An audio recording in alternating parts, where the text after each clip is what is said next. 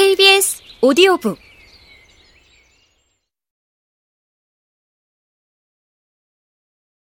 이 지금 행복하자고 하면서 왜 미래에 집착할까? 개미와 배짱이의 만족 지연 옛날에 개미와 배짱이가 한 마을에 살고 있었습니다. 어느 무더운 여름날 개미는 열심히 곡식을 모으고 배짱이는 나무 그늘 밑에서 기타를 치며 노래를 부르고 있었어요. 하루는 배짱이가 더운 여름날에도 쉬지 않고 일만 하는 개미를 보고 말했습니다. 개미야, 힘들게 일만 하지 말고 조금 쉬어가면서 해. 그러자 개미가 말했어요. 겨울을 행복하게 보내려면 지금의 고통은 참아야 해. 겨울? 지금 먹을 게 이렇게나 많은데 뭐하러 벌써 겨울을 걱정해? 넌 정말 한심하구나. 여름은 언제까지고 계속되지 않아.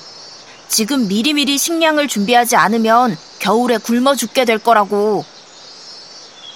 개미는 내심 배짱이가 못마땅했습니다.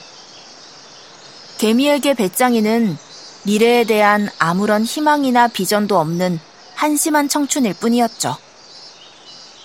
어느덧 여름이 가고 혹독한 겨울이 왔어요. 겨울에 먹을 음식을 미리 준비하지 않은 배짱이는 먹이를 찾아 눈 속을 헤맸습니다. 하지만 아무것도 구할 수 없었죠.